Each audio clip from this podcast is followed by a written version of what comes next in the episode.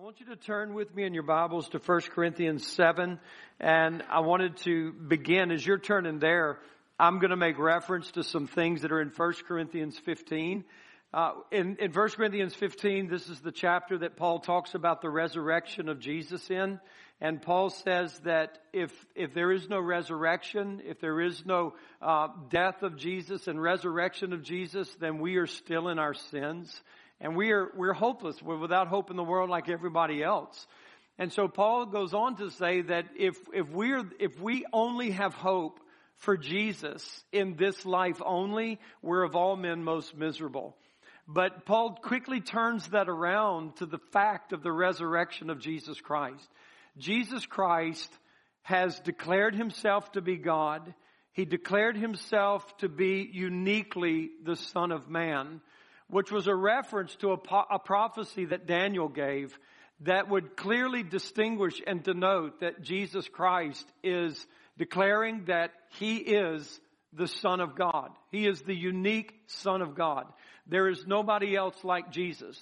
God has no other Son like Jesus Christ. He is the only begotten of the Father. He's eternally existent, and he became flesh, and he dwelt among us.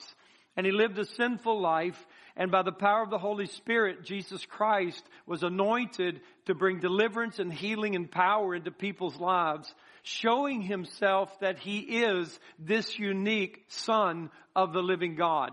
He prophesied his death, and just as he prophesied, they took his life on a cross, and he was buried in a grave for 3 days. And then on the third day, the first day of the week, which is Sunday, Jesus Christ rose from the dead.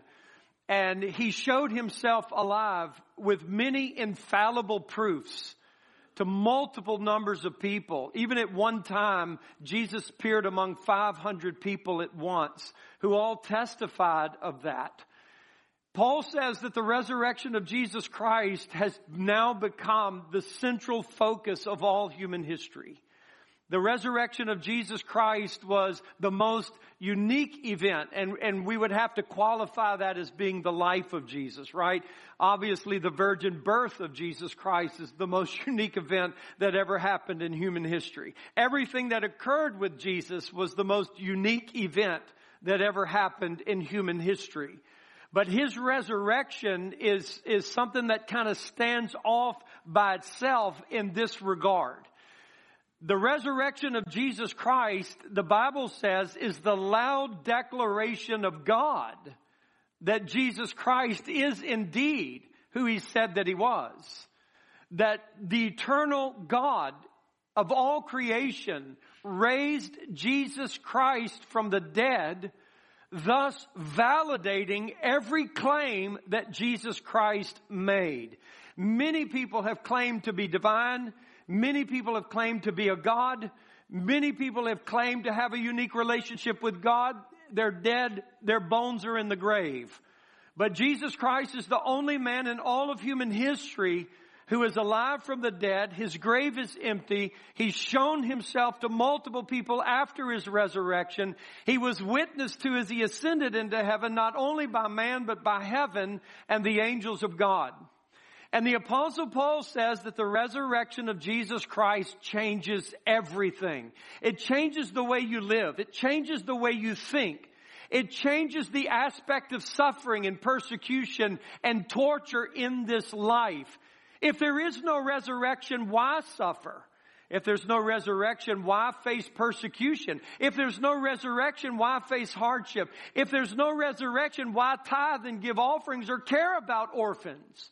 But if there is a resurrection of Jesus Christ, then it changes absolutely everything about our life now and our life hereafter. And any person, any sane person who understands and believes in the resurrection of Jesus Christ, you cannot live your life as though it doesn't matter.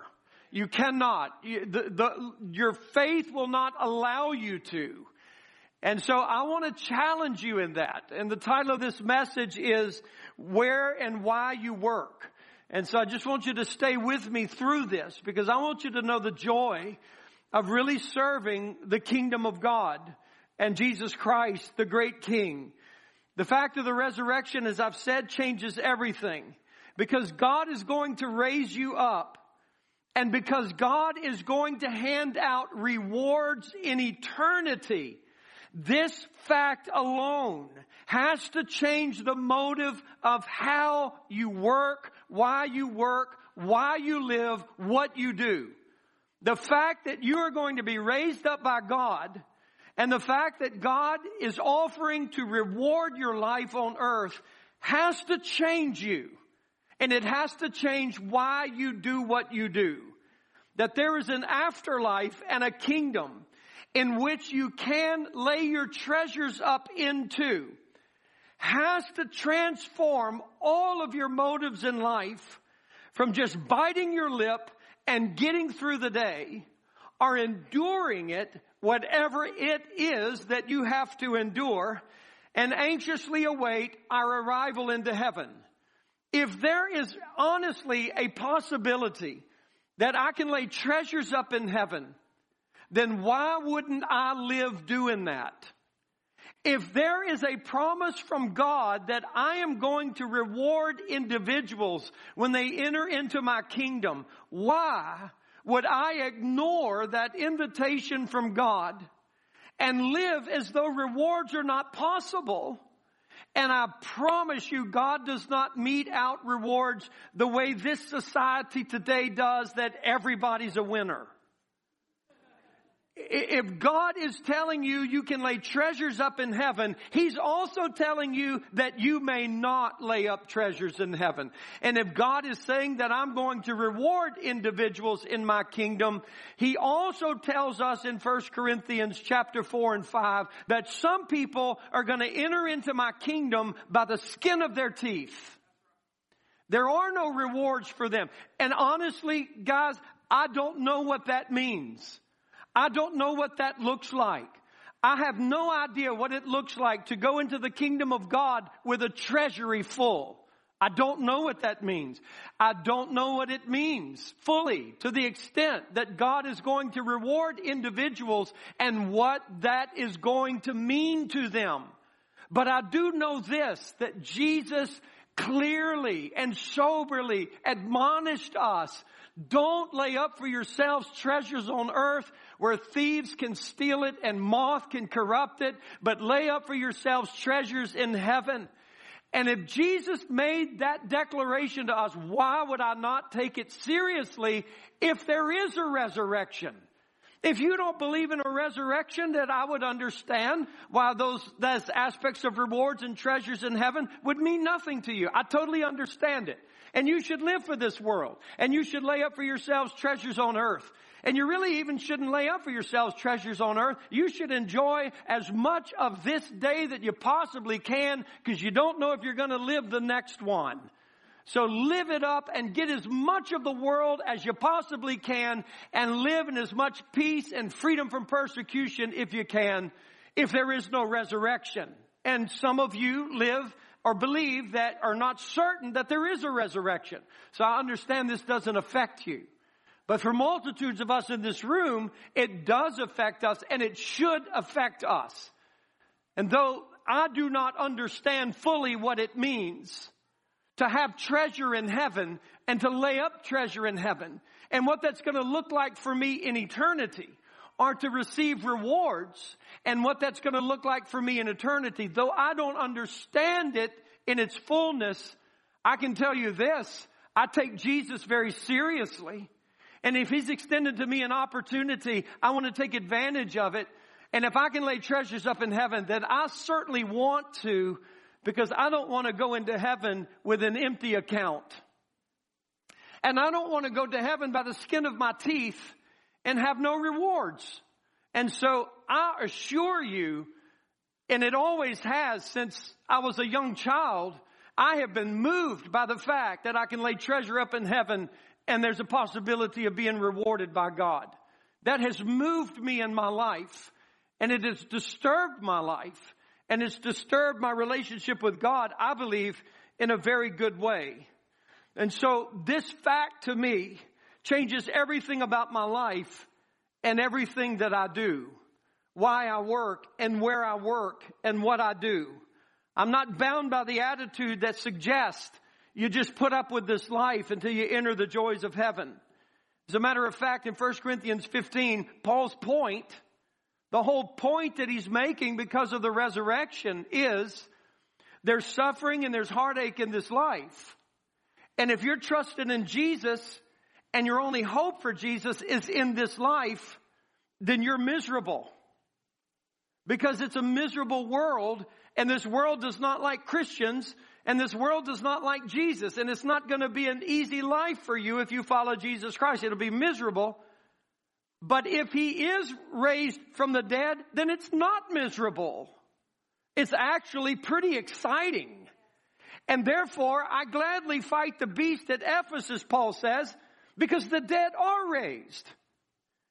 And so he's not saying because the dead are raised and Christ lives, and we're going to go to heaven one day, bury yourself and escape suffering and escape persecution and try to live the most comfortable life that you possibly can. Instead, Paul says this, put your life on the line. I mean, if Jesus lives and you're going to live, then go all out for Jesus Christ. As a matter of fact, he concludes his chapter in 1 Corinthians 15 by saying this, because there is a resurrection, because Jesus lives, and because you will live forever, and God will raise you up, be steadfast, unmovable, abounding in the work of the Lord. For you know that your labor is not in vain. Well, what do you mean my labor is not in vain? I mean this, everything I do on earth has an eternal value if I'm doing that in faith and through the power of God, or by the grace of God. And this is very exciting because it changes everything for me. Heaven will take over this world. The kingdom of God has invaded. The resurrection of Jesus Christ is the declaration that the new creation has already begun. For Jesus Christ was raised in a body different than Lazarus was raised, and different than Jairus' daughter was raised. They were raised in a flesh and blood body that would die again. Jesus was raised in a flesh and bone body that was of a spiritual nature and would never die again, and was glorified and could walk through objects. The new creation began with the resurrection of Jesus Christ, assuring me that my investment in the kingdom of God is not in vain. I will not regret my service to Jesus Christ and my life for him. And that's what this declares to me. And so I want you to understand that the church's mission today, when we appeal to you to be involved in God's kingdom, to be involved in kingdom work, to be involved with the ministries of the church, this is not something that we're offering you to do, some irrelevant temporal type of labor for today to help you feel good about a few things, but it's actually central to the advancement and the enlargement of the kingdom of God. It is not an opportunity for you to join some mission project that fits into your schedule. But it's no big deal if you don't, for everybody's going to be happy in heaven. And yes, everybody's going to be happy in heaven. And I believe that everybody who enters heaven will hear God say, well done, enter into the joys of my kingdom. I believe that. But I also believe that we can lay treasures up in heaven and receive rewards in heaven. The faith by which you work are not temporal ways of trying to have purpose here until you can leave it all behind and go to heaven one day. You're not doing this for simply today. But a lot of believers have that mentality. It's just something that we do on earth to make it a little bit better while we pass through and hopefully have an opportunity to share the gospel of Jesus with somebody that maybe we helped. That is a very limited and temporal understanding of God's kingdom. You're not doing this for this moment. It is not temporal. It is not like you're putting a Band-Aid on a cancer in regards to the fact that the world is bad and it's going to get worse until Jesus Christ comes back. And so all we're doing is just putting a little Band-Aid on this big wound that we call corruption in the world. Our present life in this body is not valueless just because we're going to die. But God is going to raise us up. and what you do in this body, in this moment of time that the Bible says is like a vapor. It's gone quickly. What you do now matters for all eternity.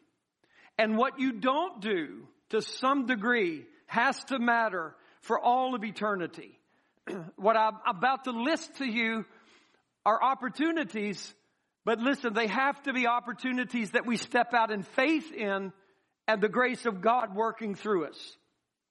Preaching, singing, choirs, playing instruments, ushering, greeting, sewing, knitting, praying, teaching, building hospitals, building orphanages, building schools, fighting for social justice, political campaigns that bring the cooperation for God's kingdom to function in the earth, political campaigning against the powers of hell, digging water wells, writing, caring for the needy, loving your neighbor, tithes, offerings, alms, technical teams, children's church, fireplace, bag testimony ministries on our university campuses, food storage ministries and feeding programs and cleaning the church and so forth like that, food for the sick, packaging shoe boxes for Christmas, joining prayer groups, home Bible studies, writing cards, volunteering to serve. All of these things are going to go with you into eternity because there's nothing you do on earth that's temporal. Now, I say that again. These are things that we must do in faith and by the grace of God. But what we give on earth continues in heaven. And there's nothing that we have forsaken for the kingdom of God that will go unrewarded, Jesus said, in this life and in the life to come. Isn't that what he said? Peter said to Jesus, we've left everything to follow you. Everything to follow you. And Jesus turns around to Peter and he says, let me tell you something, Peter. Nobody who has forsaken anything, and he gives this list of homes and lands and wives and children and mothers and fathers, nobody who has left these things for my sake and for the kingdom's sake shall go unrewarded, but they will be rewarded even 100-fold in this life and in the one to come. What have you forsaken for the kingdom of God? He promises a reward. But sometimes it's very difficult for us to forsake things. Suffering and death are not the final outcome. They are necessary means of reward for the kingdom of God. For this world is at war with God's kingdom. And God has called us to be at war with the principalities and powers of this world. And you can't be in war and think that you will come out without some type of conflict in your life. But you just choose which kingdom you want to fight for. And you're fighting for one of them. You can't be neutral. You're either fighting in the kingdom of God or you're fighting in the kingdom of darkness. You cannot be neutral in this conflict. To do nothing is to join against God. But to live by faith is to join with God. And so you don't waste your life by where you work. But you could waste your life because of why you work. And I just want you to understand that. Your life is not a waste because of where you work. But it could be a waste in regards to why you work.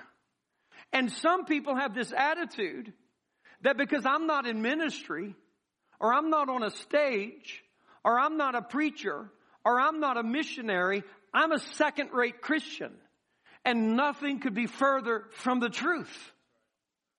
Your life of value is not greater because you're a pastor or an apostle or a prophet or an evangelist or a teacher. Your life of value is to live by faith in the place of life that God has stationed you. And you do that with all of your might.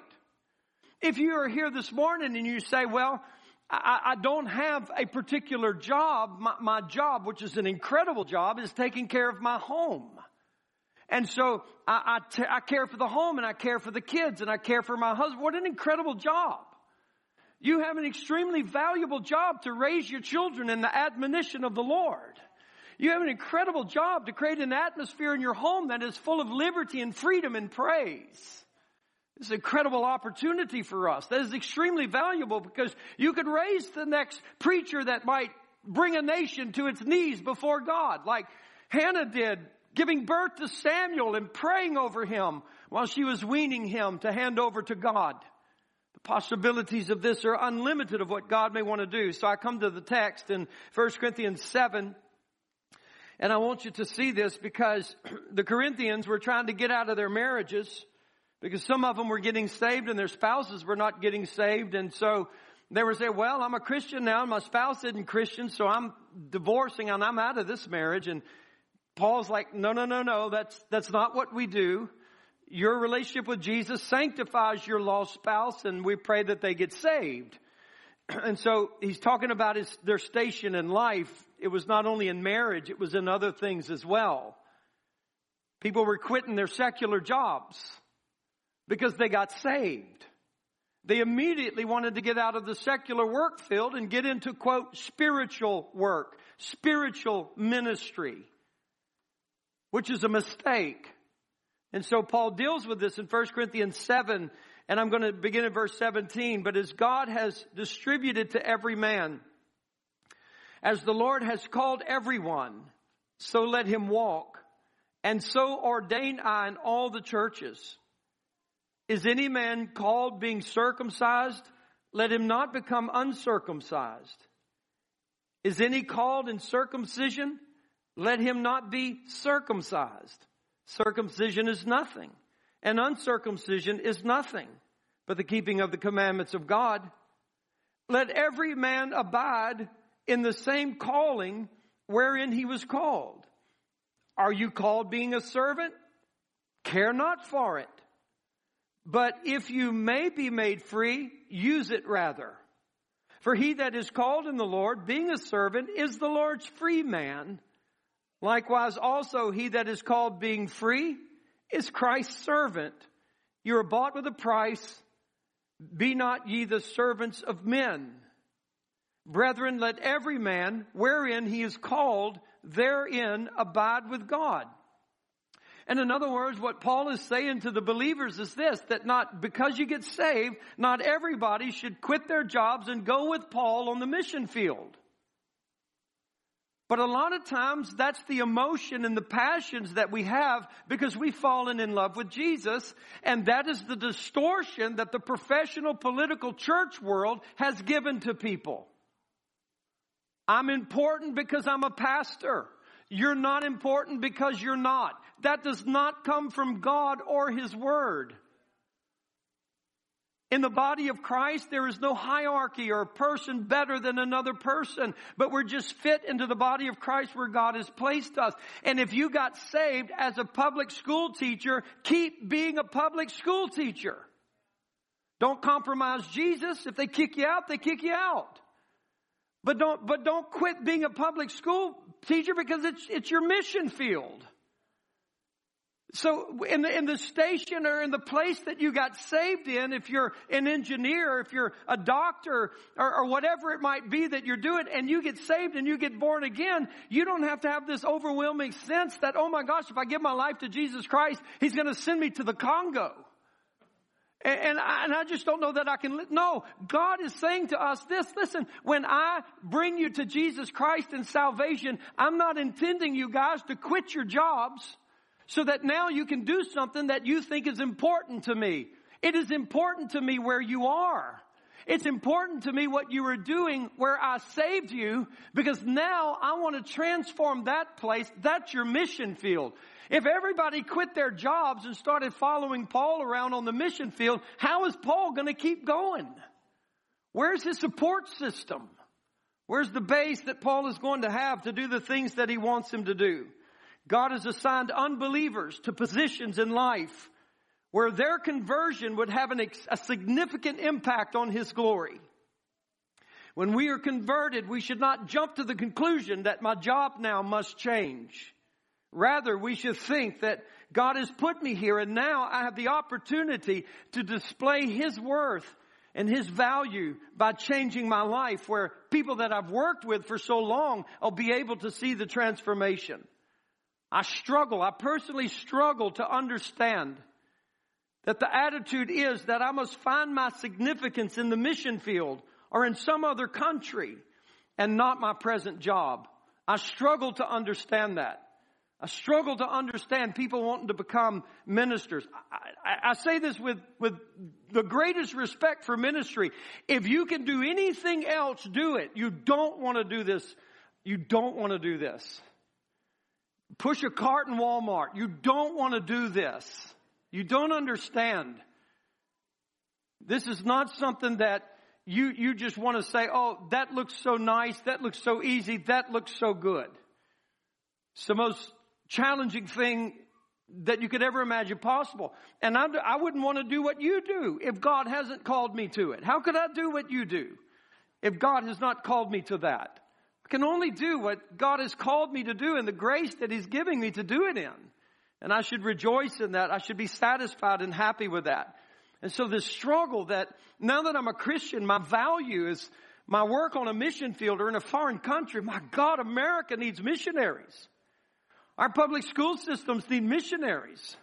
Our workplaces need missionaries of Jesus Christ that are not ashamed of the gospel and they're going to declare it. And yet a lot of times the people that are longing for the mission field or longing for the ministry may do very little in their own local church to make a difference there. As though it's going to be magical when I step out of America and step into the Congo, boom, the heavens open. And I'm Smith Wigglesworth now. You know, it's like, watch out, hell, because I've just arrived in the Congo and I'm going to turn this place upside down. No. The quality and the grace in my life that was being exercised through me when I was here is going to be no different when I get here. Except the fact is, it's possible when I get here, I could be filled with incredible pride to think I am the answer to the Congo when I'm not. But the gospel of Jesus Christ is primary and it is everything. There are people in your work who are lost. And I guarantee you that there's somebody in that lost person's life who's praying for them. God save them. Maybe it's somebody's baby, somebody's child. And they're praying fervently day and night for God to save their child who's just walked into a life of darkness and corruption. And perhaps your salvation is the answer to their prayer. Because now God has redeemed somebody in that workplace who has a relationship with that lost child. And you're part of the answer to their prayer, but all we're looking for is a way out. To go somewhere else, to work with Christians. Christians living only with Christians and working only with Christians would never accomplish God's purposes in the world. It's never what he wanted. He wanted us in the world, but not of it. That's what Jesus said in John 17. I pray for them, Father. I pray that you keep them from the evil one. And then he declared to us, you're in the world, but you're not of the world. I need you to be in it. As the light of the world. I need you to be in it as the salt of the earth. I need you to move among it. When I said, don't eat with them, I wasn't talking about the worldly people. I was talking about people who claim to be Christians that are living a corrupt life. I wasn't talking about the lost. Eat with them. Fellowship with them. Take them out to lunch. Well, you don't understand. They have the foulest mouth you could ever imagine. Great. There's a God who cleans hearts. And when he cleans a heart, he can clean a mouth. Well, what if I go out to eat with some of these people and somebody from my church shows up and they see me sitting at a table with some people that are drinking, you know, and they're vile and they're saying horrible words and all of this, and you're there. What is my church going to think about me? What are the Christians going to think about me? Listen, if they think anything about you like the Pharisees thought about Jesus because he ate with sinners, we don't need them in this church. Because Jesus had the reputation of eating with sinners and fellowshipping with them and being around the drunks and the glutton. But Jesus wasn't there drinking. Jesus wasn't there getting drunk. Jesus wasn't there cursing. He was telling them stories about how the prodigal son came back to the father and the father was waiting to meet them. He was talking about mercy and love and kindness and forgiveness and the kingdom of God.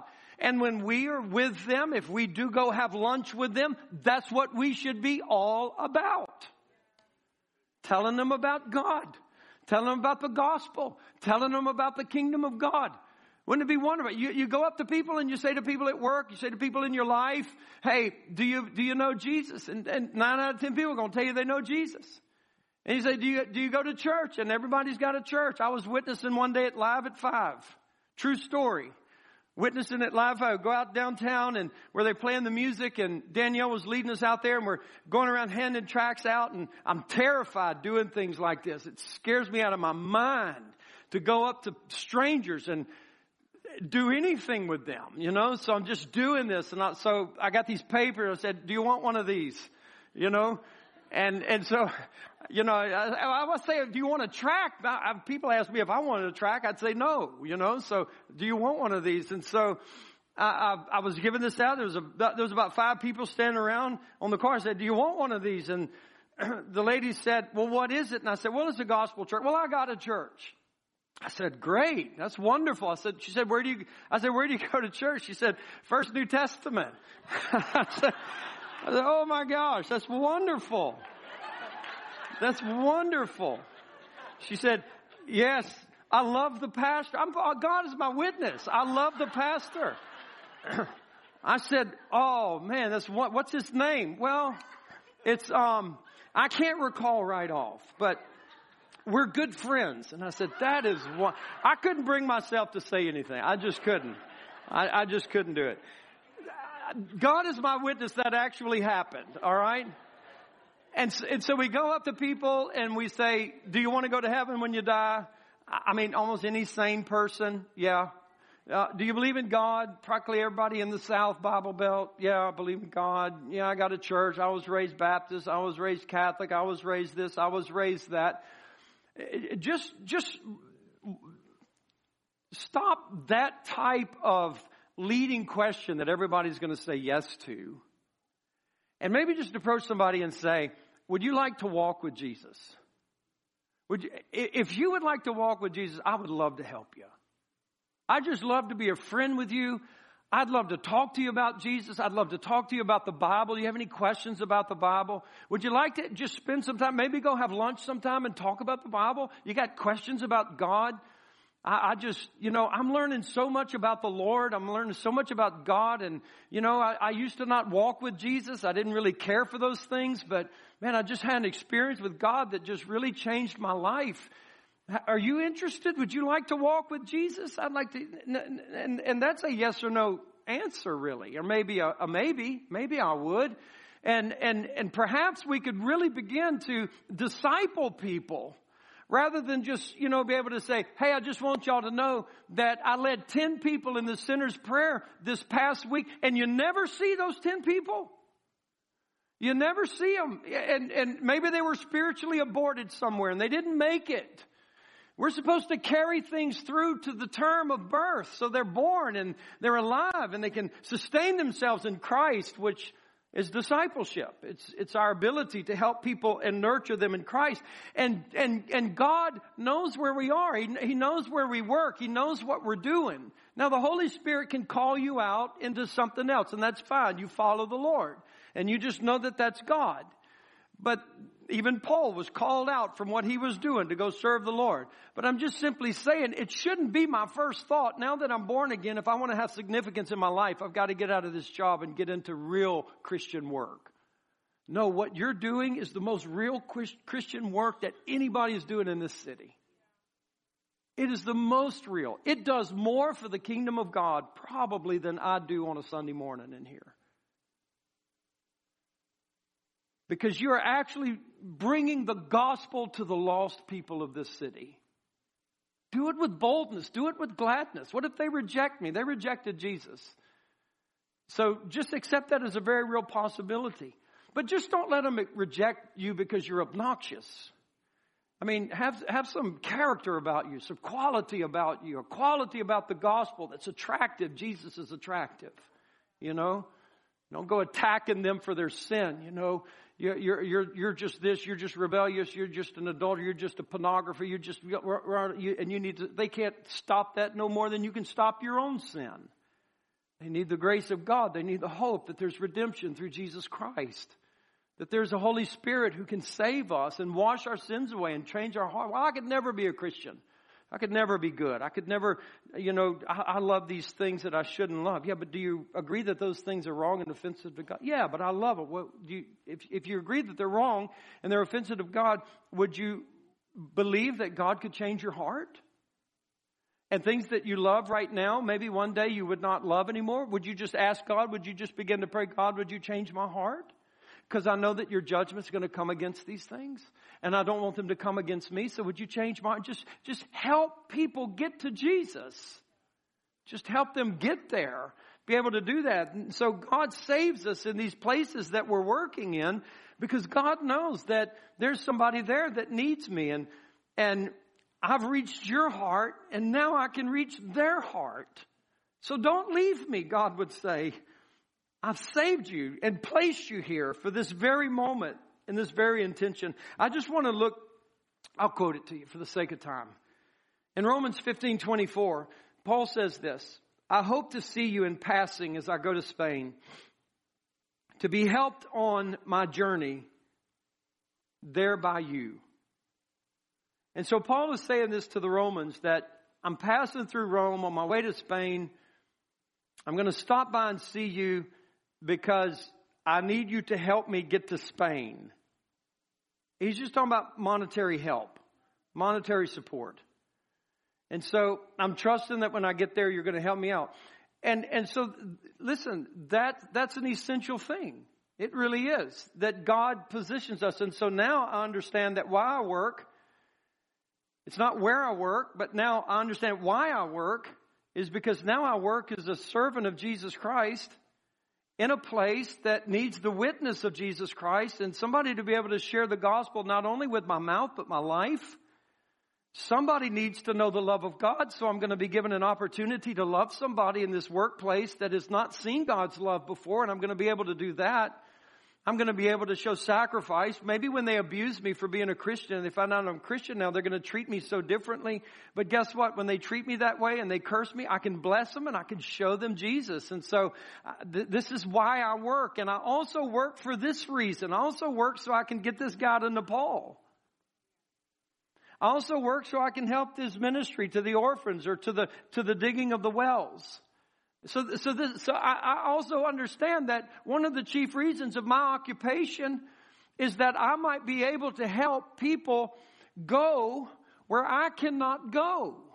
And people that are called to go there, I can help them go there because I'm not called to go there, at least not yet. Maybe one day I will be, but right now I'm not called to go there. I'm called to send people there. Paul said in Romans chapter 10, he said, if there are those that are lost and perishing, they need the gospel. And so they need somebody to preach to them. But how can they preach to them if there's no preacher? And how can there be a preacher if there's nobody to send them? And so we understand that my participation in the gospel of Jesus Christ is not irrelevant. If it weren't for me, preachers couldn't go, missionaries couldn't go, evangelists would not be evangelizing, because this is a collective effort for all of us. And when I support people who are doing the work of God, I'm not second rate. And when I get into heaven, and if I help Noah get to Nepal, and Noah goes to Nepal, and there's one pastor that's about to quit, but now he's inspired to keep going, or somebody that gets saved, then when we get to heaven, God's not going to just pull Noah out here and say, hey, I want to reward you for your mission to Nepal, but he's going to pull Noah out, and he's going to pull Lee Shipp out, and he's going to pull some of you out, and he's going to be able to say, y'all did this by faith in my grace. You did this. And so I'm not just rewarding Noah because he went. I didn't call you to go. I called him to go, but you made it possible for him to go. So all of you get the reward. Praise God. I'm building a treasure in heaven. I'm providing for a reward in heaven. And some of you might say, well, you know what? That's not a right motive. You shouldn't be living for rewards. Why does the Bible talk about them? They're rewards. Rewards. And so why shouldn't we take these things seriously? I believe that what we're going to get to do with them, it's not just in the context of casting my crowns at his feet. Though we're going to be able to do that. That's going to be a glorious moment if we have crowns to cast. And I pray that we do.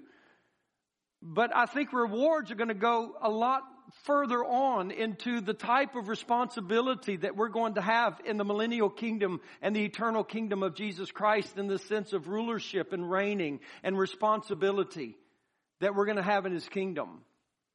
And a lot of people that are at first in the world today, they're going to be last then.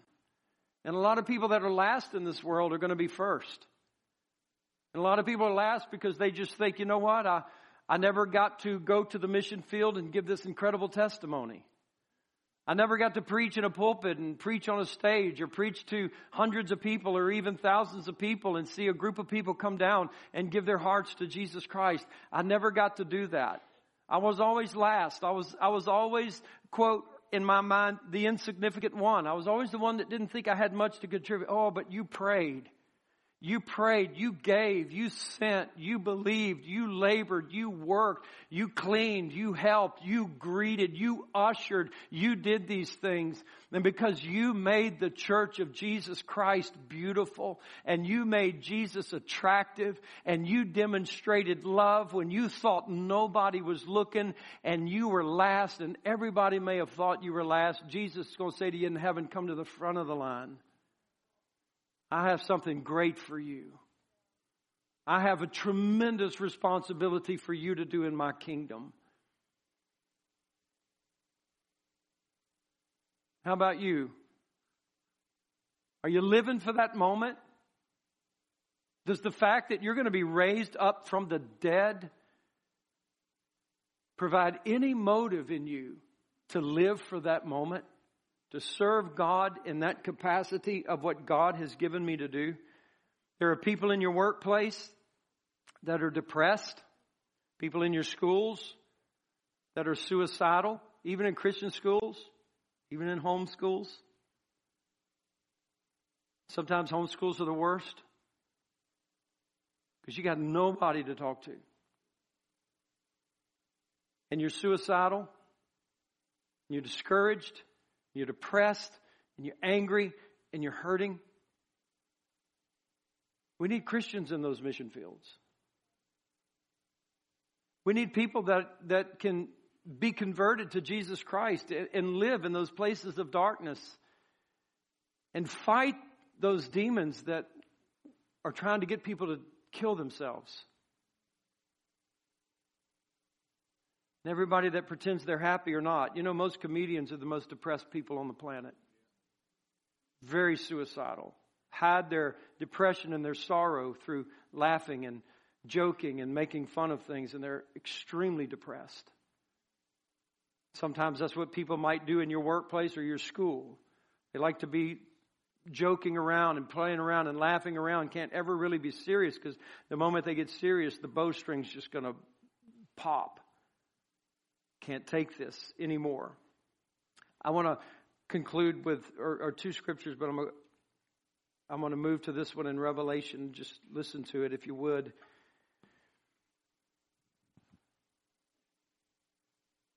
And when he had taken the book, the four beasts and the 24 elders fell down before the Lamb, having every one of them harps and golden vials full of odors, which are the prayers of the saints. And they sung a new song, saying, Thou art worthy to take the book and to open the seals thereof.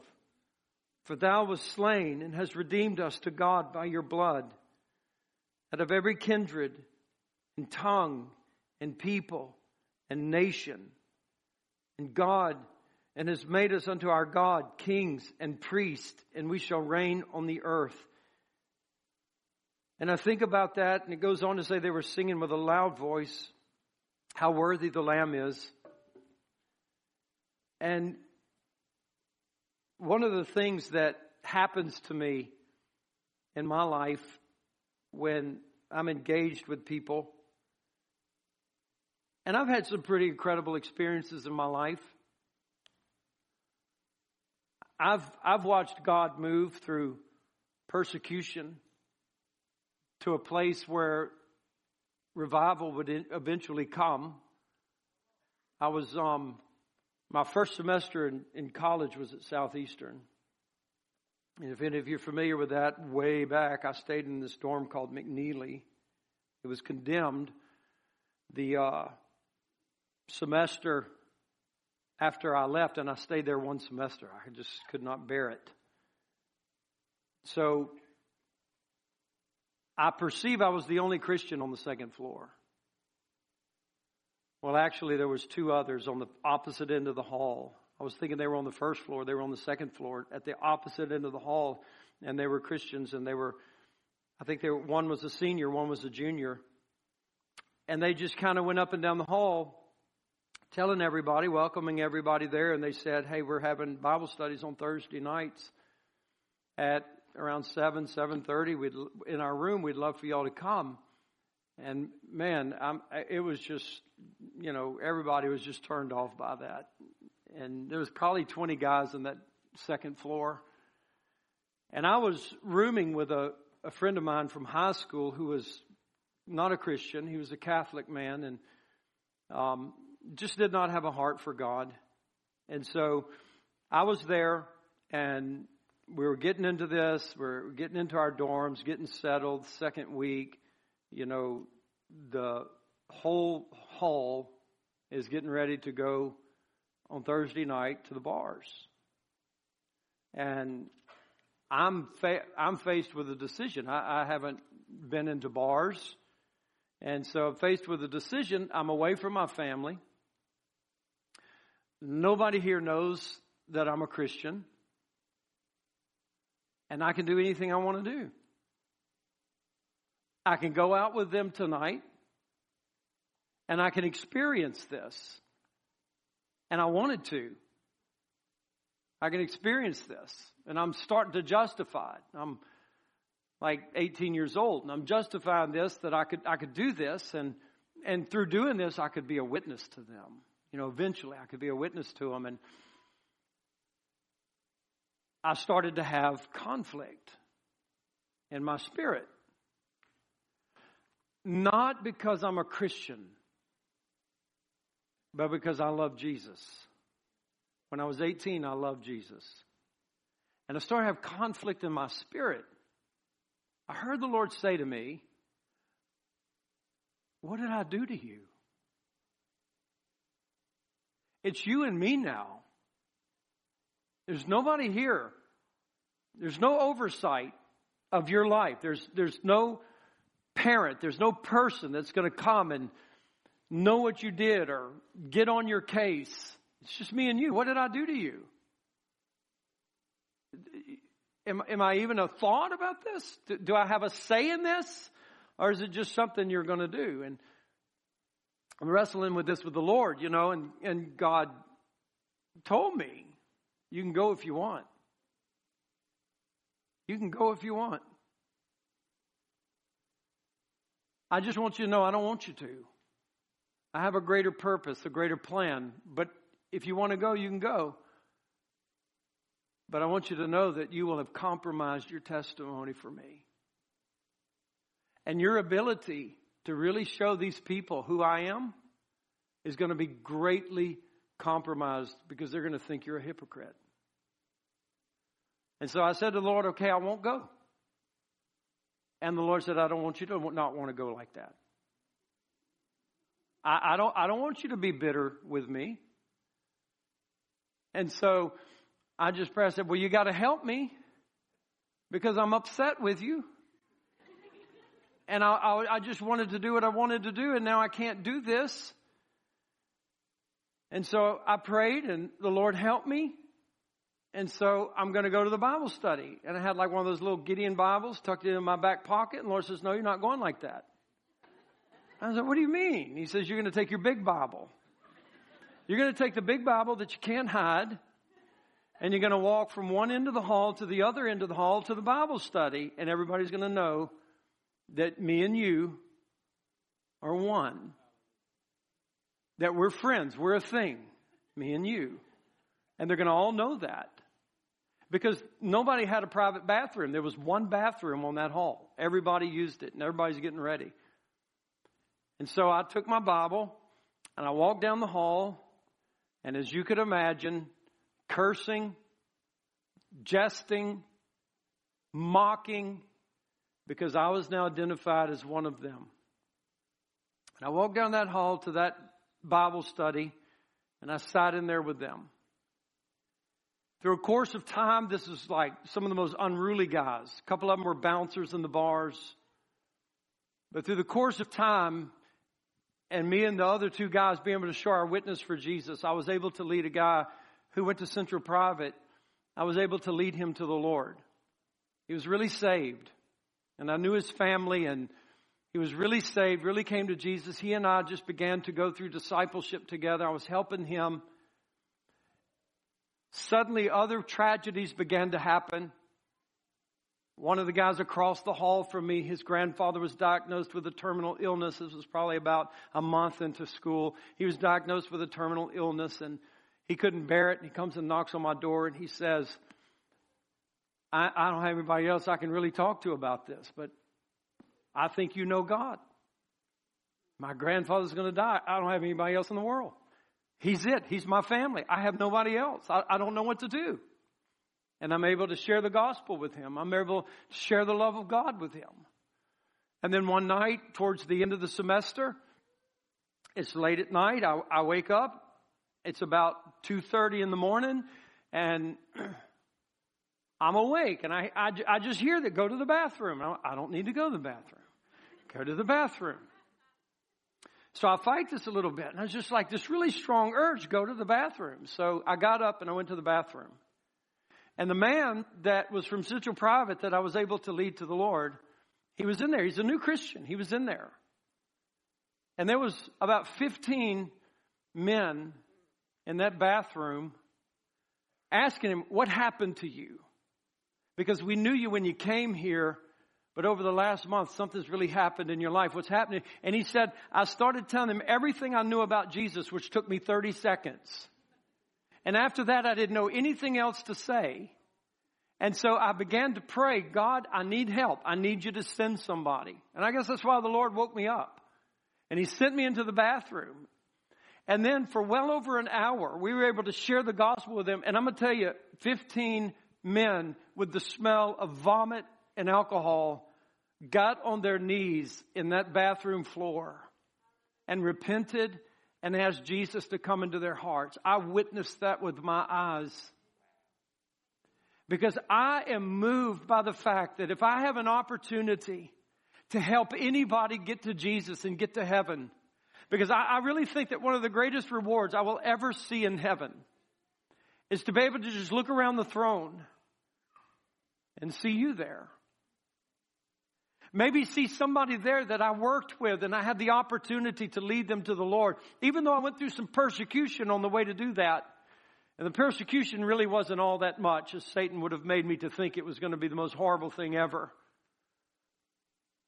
And I was thinking about the fact that just to be able to lead somebody to Jesus Christ and to see them in heaven around the throne of God, and just look there and say, I had a part in that. I had a part in getting them to Jesus. Thank you, God, for not letting me compromise so easily. I would have easily done it. You still would have let me, but thank you for dealing with me as a son and as a friend and just letting me know that this is not what you wanted me to do. Thank you.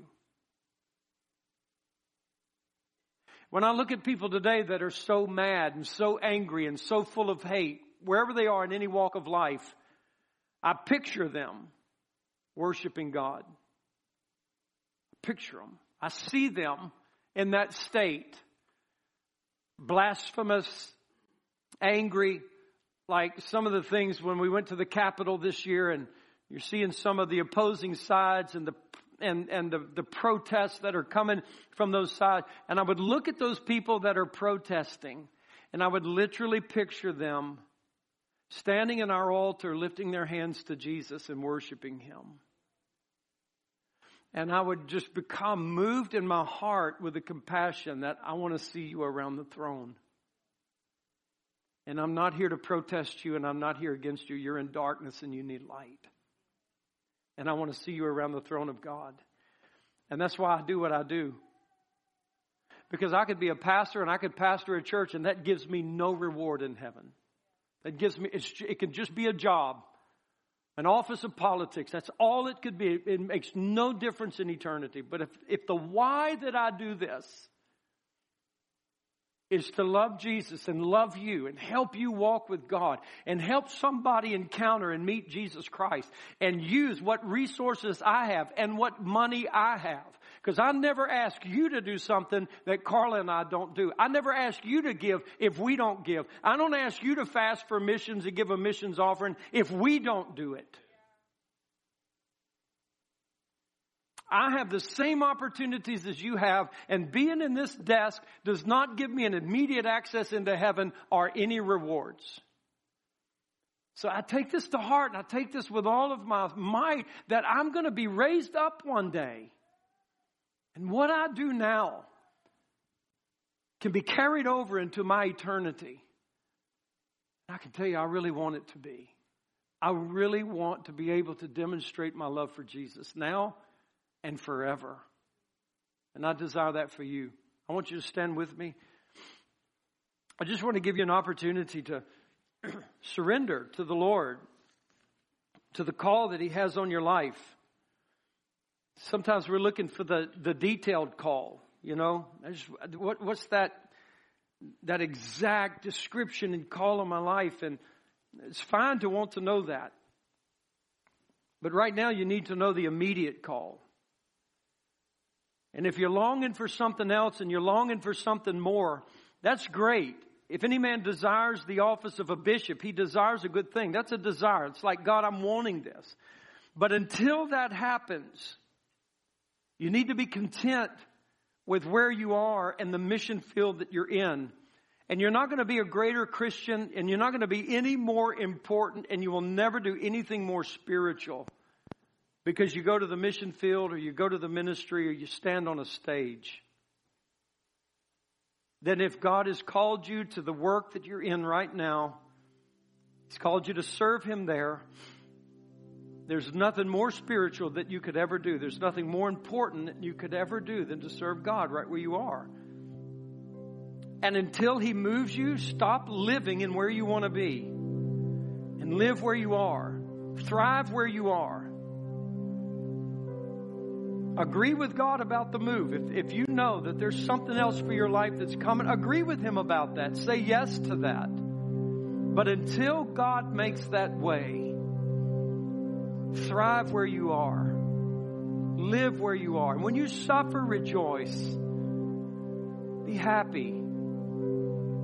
Because there's a resurrection. You're not miserable. And you suffer. Everybody in the world suffers. But you suffer with purpose, with reward. And so I just invite you to this altar. I just invite you to just press in close to the Lord, if you will. And really just examine, why do I work? I don't want to waste my life. And I work to be a witness for Jesus where I am, to be my mission field. And I work to receive an income so that I can use my finances to advance the kingdom of God. That's why I do it. For the kingdom purposes of God. That's why I do it. And if that's not your heart, but you believe it should be, ask God to change it. Ask God to do a work in your heart and your life. And maybe we haven't been such a great witness for God at work. Maybe we've compromised ourselves or blown our testimony. Well, let Jesus' testimony take over now. Humble yourself. Ask people for forgiveness.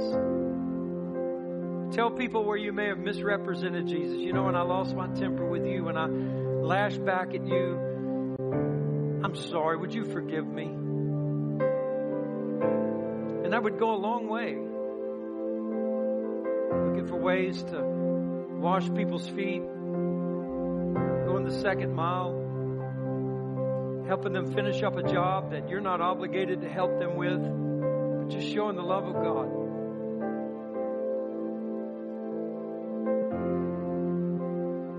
Helping somebody who wants to kill themselves to be free from that. Helping someone out of depression, out of despair.